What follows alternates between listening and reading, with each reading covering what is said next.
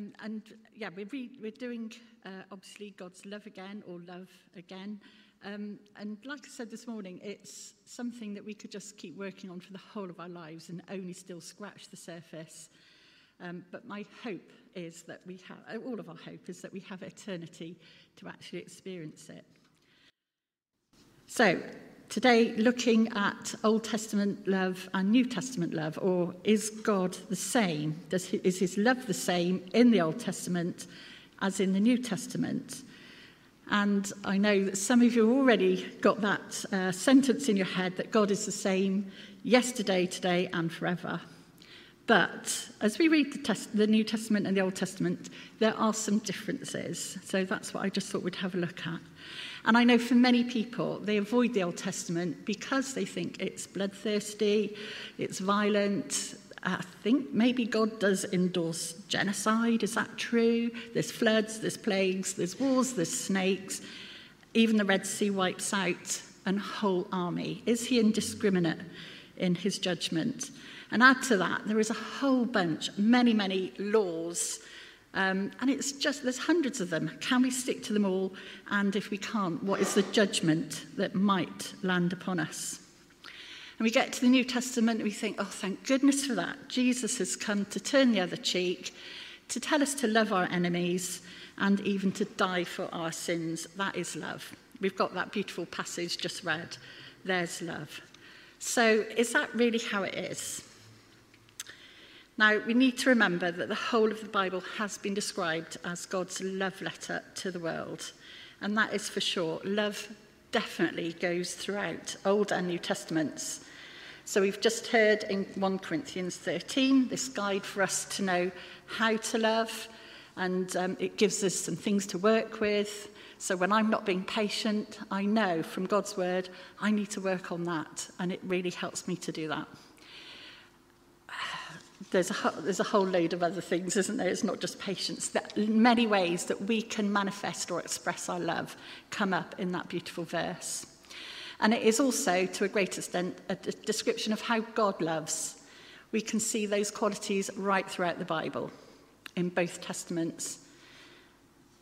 He is the source of love. He is love. His love is divine, perfect, and he lavishes it upon us in the Old Testament and in the New with an extravagant abundance. It's of a different quality, magnitude, and nature to ours, even on our best day. And although we are made in his image for sure, we do have human limitations to how well we can express the love that he has given us. So, love is patient, love is kind, not easily angered. Um, I love that story of, of people trying to work their way through it and tick them off as they say, yeah, I've got that one, I've got that one. Oh, how's everybody doing? Are we near the end? Is everybody else stuck on the first one? Yeah. stuck. Patience. How many times have I not been patient? Or patience with gritted hands and teeth. It's just like, oh, it's not real proper love, really, patience. Anyway, patient, loving, kind, not easily angered. The Old Testament said all that first. Let's go to Exodus 34. This is where the Lord is talking to Moses, chisel out the two stone tablets like the first one. We're on to the second lot of the Ten Commandments. Somebody had a paddy and threw the first lot down. So he's talking to Moses, and as he passes in front of Moses, he proclaims, the Lord, the Lord. Now, actually, Andy, you had this as Yahweh, Yahweh, didn't you? Yahweh, Yahweh, the compassionate and gracious God, slow to anger, abounding in love and faithfulness, maintaining love to thousands, forgiving wickedness, rebellion, and sin. So there we have that compassionate grace, slow to anger, abounding in love. God said it, so it's true of him. It's repeated in Psalms 103 the Lord is compassionate and gracious, slow to anger, abounding in love. And again in Nehemiah in 9:17.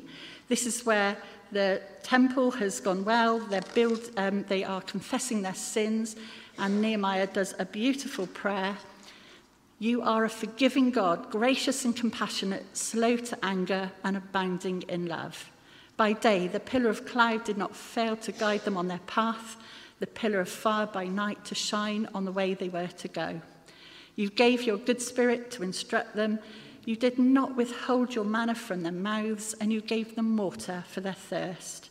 You made their children as numerous as the stars in the sky, and you brought them into the land that you told their parents to enter and possess.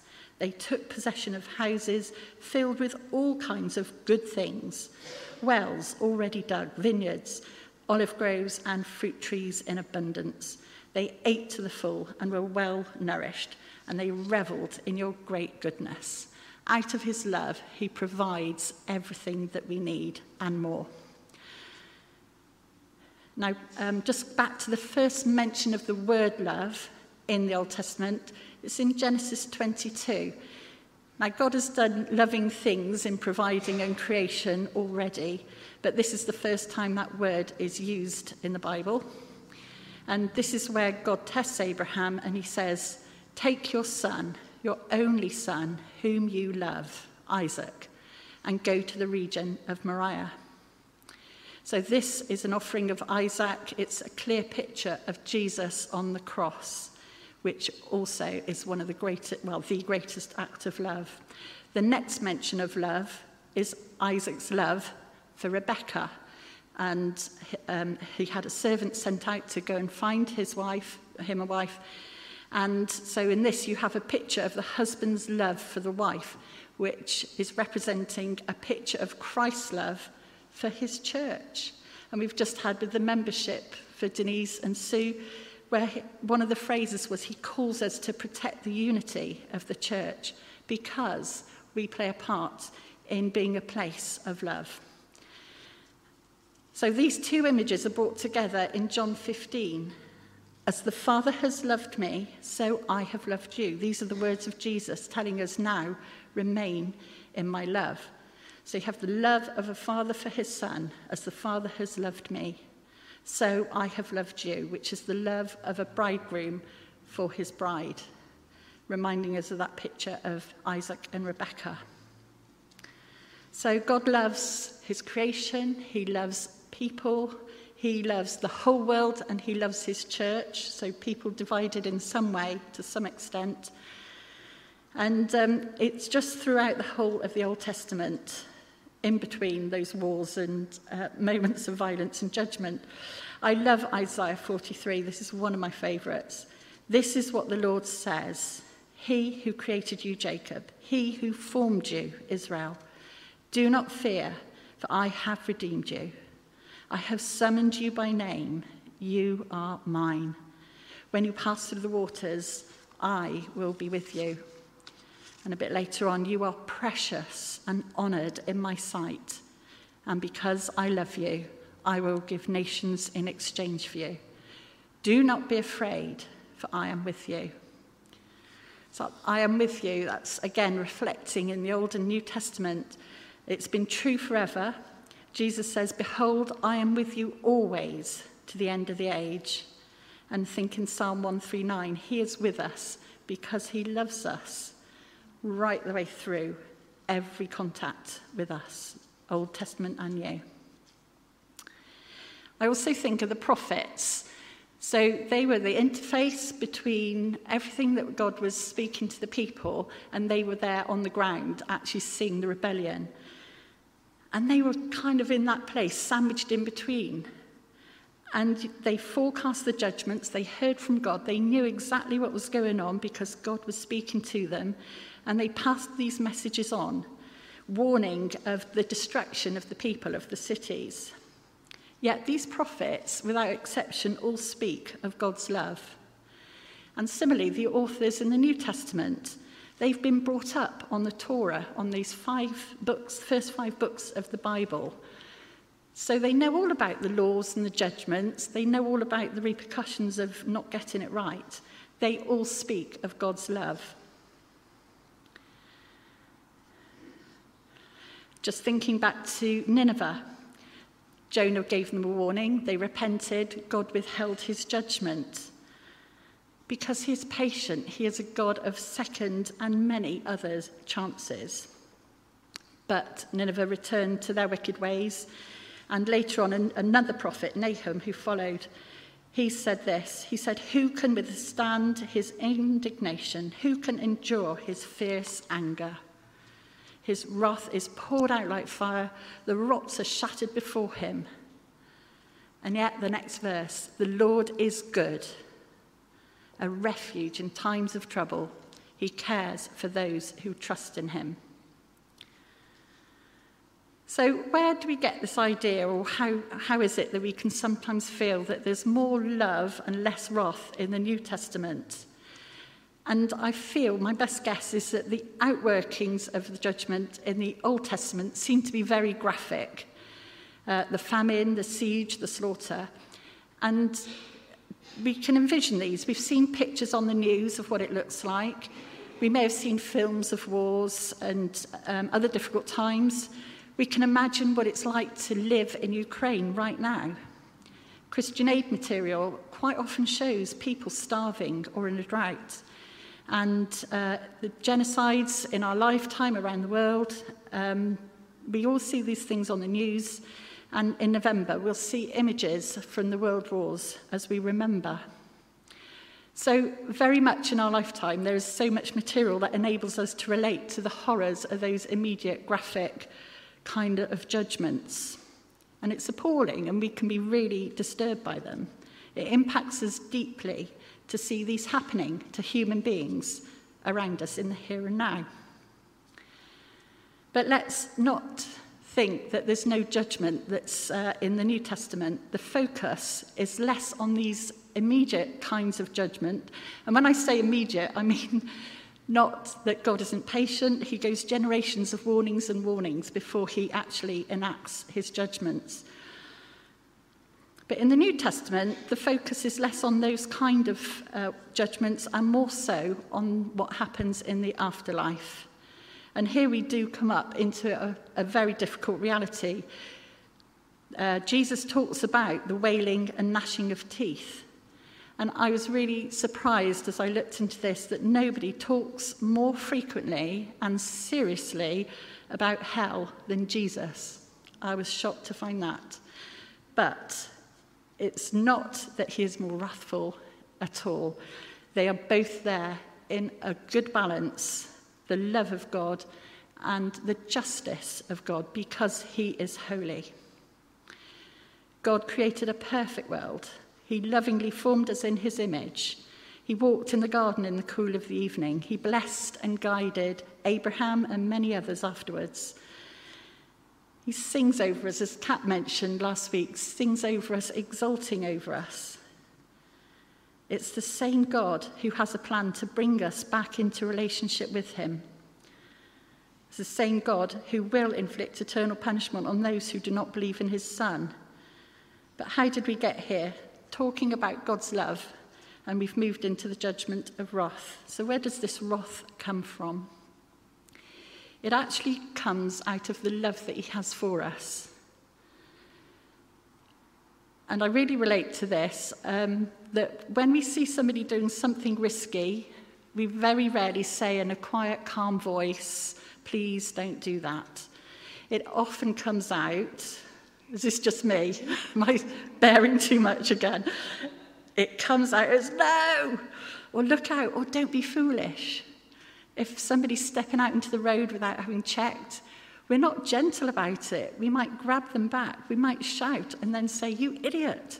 It sounds angry. Is that a Christian? Lord, forgive me, sorry. it sounds angry, but it's coming from a place of concern. It's our emotional response which is kicking in before we can override it. God, however, although he does feel emotion, his love does have emotion in it. He feels joy and anger, sadness and love, but he's not controlled by his emotions. He does not respond out of how he feels, but out of wisdom and knowledge is always in alignment with love because that is who he is. The laws that God wants his people to observe, and here I'm going to talk about the Torah, but we all know the Ten Commandments still apply. There are many different laws that still apply for us. The first five books of the Bible Genesis, Exodus, Numbers, Leviticus, Deuteronomy the, the word Torah can be translated as the loving instructions of a parent or guardian.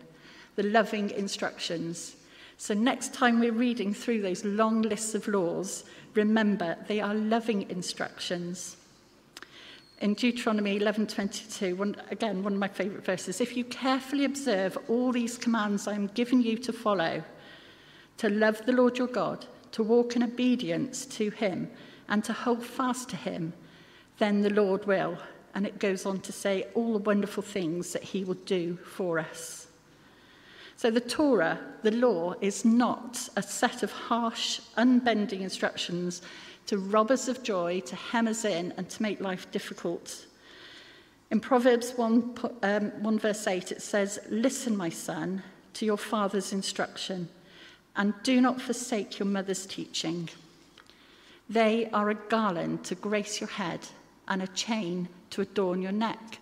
So it's a beautiful image of us watching that we do follow the instructions and advice that we're given, especially in the Bible, but also from parents, and recognizing that they enhance our life.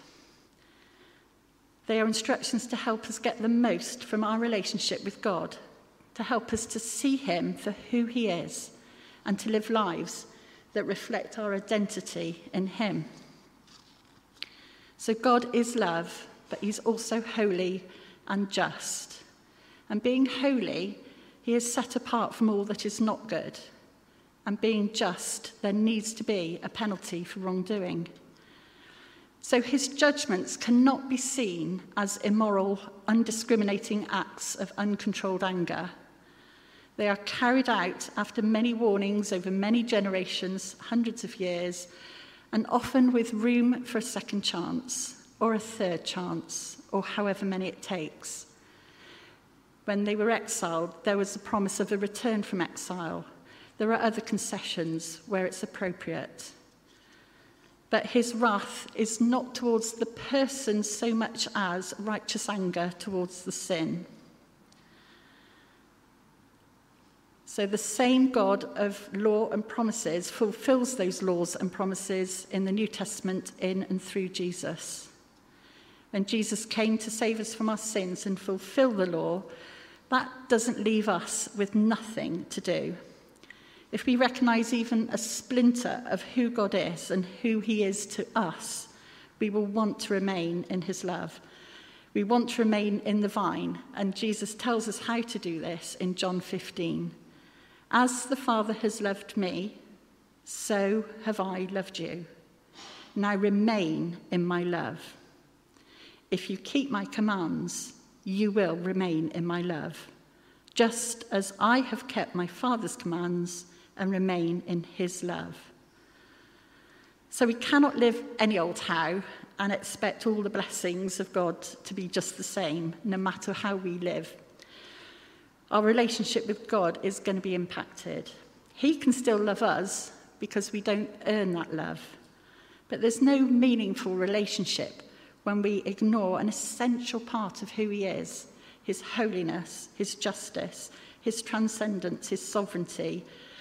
When we try and reduce God Almighty to an affectionate, benevolent, grandfatherly figure who will love us come what may, then we're walking on very dodgy ground.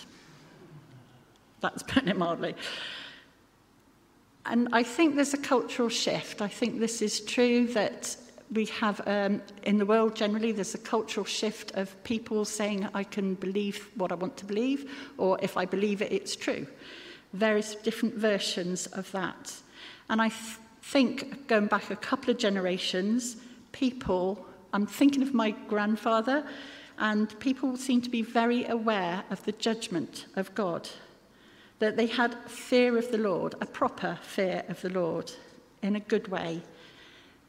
In some senses, they had to be persuaded that he is a loving God as well. They could see that justice and holiness. They didn't always uh, have such a sense of his love. But the culture has changed, and I do believe that now people can relate to the love of God, and that's all they want to see and hear. I think there's a tendency that we need reminding of his holiness and the judgment And Jesus does very clearly remind us of this if we are prepared to see it in the New Testament. So we can see the law of Moses like a mother's loving instructions. Torah was intended to be God's caring instructions for every aspect of life and showed Israel the best way to live. So that's how God sees the law and how we can see it as well. At one point in the New Testament, the Pharisees are trying to tra- trap Jesus as they discuss the Torah, and they asked him about the greatest commandment. And Jesus quoted the Torah to them from Deuteronomy. So they asked him, Teacher, which is the greatest commandment in the law? And Jesus replied, Love the Lord your God with all your heart, with all your soul, and with all your mind or strength. This is the first and greatest commandment, and the second is like it love your neighbour as yourself. All the law and the prophets hang on these two commandments. In other words, what is the whole point of Torah? What is the one thing that we can look to that encompasses everything? Love the Lord your God, love your neighbour. Those words are taken from the uh, Deuteronomy 6. Um, I've always called it the Shema prayer. I've heard it called the Shema. I'm not quite sure how to say it, but you'll recognize the words Hear, O Israel, the Lord our God, the Lord is one. Love the Lord your God with all your heart, with all your soul, and with all your might. So Jesus is saying the point of the Torah is to fall deeper in love with God. That was God's intent for the law. And if Jesus said the Torah and the prophets, the law was to love God with all our heart, soul, our strength, or might, in other words, love God with everything that we have within us or can muster with all our resources physical strength, financial ability, creativity, gifts and talents, our time, giving all in order to love God, then that sounds like that phrase, the living sacrifice that we come across in the New Testament. But it is all for our benefit and it's all for the glory of God. The Bible says that nothing can separate the believer from the love of God in Christ. And those wonderful words in Romans 8 I am convinced that neither death nor life, neither angels nor demons, neither the present nor the future, nor any powers, neither height nor depth, nor anything else in all creation will be able to separate us from the love of God that is in Christ Jesus our Lord. So God's love has all the qualities of 1 Corinthians 13 and more. It's not fickle, it's not a sentimentalized emotion that impulsively reacts on a whim out of hurt or misplaced infatuation or frustration. God's love for everyone is why Jesus died on the cross. And God's love for those who trust him is why he holds them in his hand and promises never to let them go. I just want to finish with the Ephesians. I, am hoping, um, I do always say, chew the fish, spit out the bones. If there's anything that's been difficult, then please speak to me or somebody like Andy and do discuss it in your life groups. If I want to just try and say that I'm trying to give a balanced view of the love and the holiness and justice and the other qualities of God. I think there's a little risk when we just look at one facet of who He is. We miss out on some wonderful, wonderful aspects of God. And we miss out on the truth and the reality of who He is. Let me finish with the prayer for the Ephesians. This is from Ephesians 3. For this reason, I kneel before the Father, from whom every family in heaven and on earth derives its name. I pray that out of his glorious riches, he may strengthen you with power through his Spirit in your inner being, so that Christ may dwell in your hearts through faith.